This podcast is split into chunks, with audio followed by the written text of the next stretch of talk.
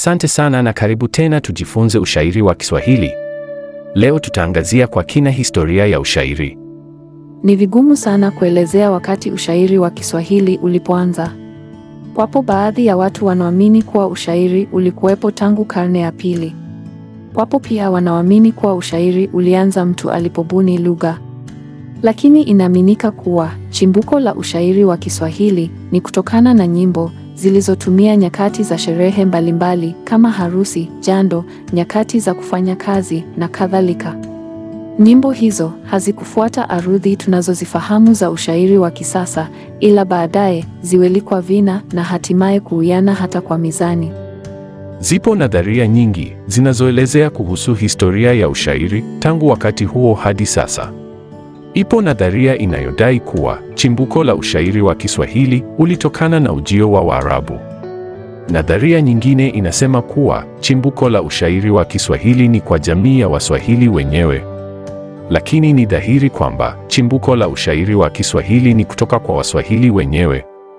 Waswahili wana utamaduni wao ambao ulikuwepo hata kabla ya ujio wa Waarabu. Na waliutumia ushairi huo katika shughuli mbalimbali za kijamii. Historia ya ushairi wa Kiswahili ni ndefu mno. Hata hivyo, wataalamu wameumegawanya muda huo wote kwa vipindi vinne. Leo tutaviangazia vipindi hivyo kwa ufupi. Kipindi cha kwanza ambacho tutakiita urasimi mkongwe. Kipindi cha pili tutakachokipa jina kipindi cha utasa. Kipindi cha tatu urasmi mpya, na hatimaye kipindi cha nne kipindi cha wanamapinduzi na wanamapokeo. Kipindi cha kwanza urasmi mkongwe. Kipindi hiki ni wakati wa mashairi yaliyotungwa kabla ya karne ya kumi na nane. Katika kipindi hiki mashairi yalikuwa yakitungwa, ila hayakuwa na utaratibu wa vina, mizani na beti kama ilivyo katika mashairi ya kisasa. Mashairi ya siku hizo yalikuwa kama nyimbo tu na yalikuwa na mishororo mirefu. Mashairi hayo yalibadilika kimaudhui, jamii nazo zikipambana kutunga kwa maudhui mbalimbali. Mashairi ya nyakati hizo yalipashwa tu wakati wa sherehe mbalimbali, kwa kuwa ustaarabu wa kuandika ulikuwa bado kwa Waswahili.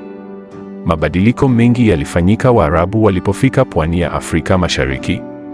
Waarabu walikuwa na mashairi yao yaliyokuwa na vina, beti, mizani na maudhui ya kidini, yaani dini ya Kiislamu.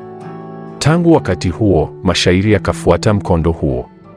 Waswahili wakafunzwa hati ya Kiarabu ili kusoma Kurani tukufu. Hizo ndizo nyakati ambazo inadhaniwa kuwa shairi la kwanza liliandikwa kwa kufuata kanuni za ushairi. Japo kulikuwa na mashairi mengine hapo awali, utenzi wa tambuka unaojulikana kama chuo cha Herekali unadaiwa kuwa wa kwanza kuandikwa kwa kufuata kanuni za ushairi. Utenzi huo ulitungwa na Mwengo bin Athumani na ulihusu maisha ya sultani wa Pate, Fumo Laiti na Buhani.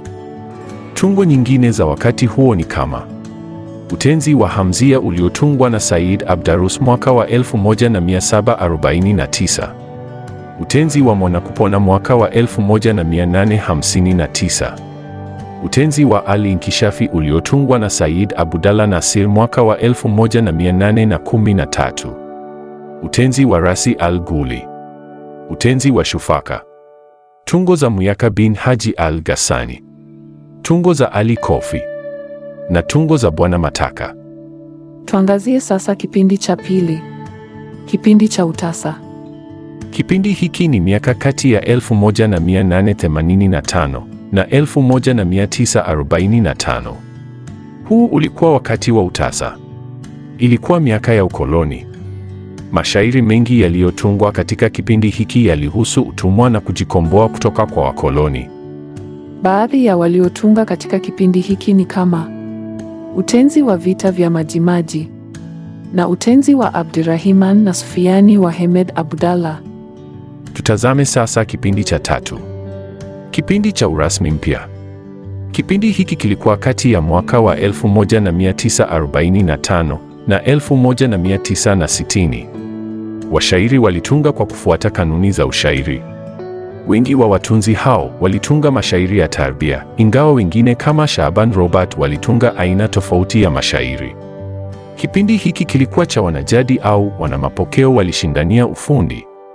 Ilikuwa ni lazima kila mtunzi kutumia arudhi za ushairi ili kuonyesha kuwa alikuwa bora kuliko mwingine. Shairi ambalo halikufuata kanuni hizo halikuaminika kama shairi kamili na lilitoa guni. Waliamini kuwa shairi ni lazima liwe na urari wa vina na ulinganifu wa mizani. Tamasha mbalimbali ziliandaliwa na watunzi kuwasilisha tumbo zao na kufanyiwa uamuzi na watunzi waliobobea wakajulikana kama mashehe. Waliofaulu walivikwa umalenga na waliopungukiwa katika arudhi yoyote kubezwa na kuvikwa guni. Watunzi waliosifika sana wakati huo walikuwa kama Mwengo bin Athumani, Muyaka bin Haji, Mwalimu Sikujua, Said Karama, Amri Abedi, Ahmad Nasir na Shaban Robert. Umaarufu wa washairi wa kipindi hiki ulidhihirika wakati wa tamasha mbalimbali na sherehe kama za arusi, mazishi na burudani. Tamasha hizo zilisaidia kunoa na kufanya vipawa vyao bora. Mwisho tunakitazama kipindi cha nne, kipindi cha wanamapinduzi na wanamapokeo. Katika kipindi hiki kulizuka wasomi wenye ujuzi katika fasihi ya Kiswahili. Wasomi hao walijiita wanamapinduzi. Walijitokeza na aina ya mashairi yanayojulikana kama mashairi huru na kudai kuwa yanakubalika kama mashairi mengineyo.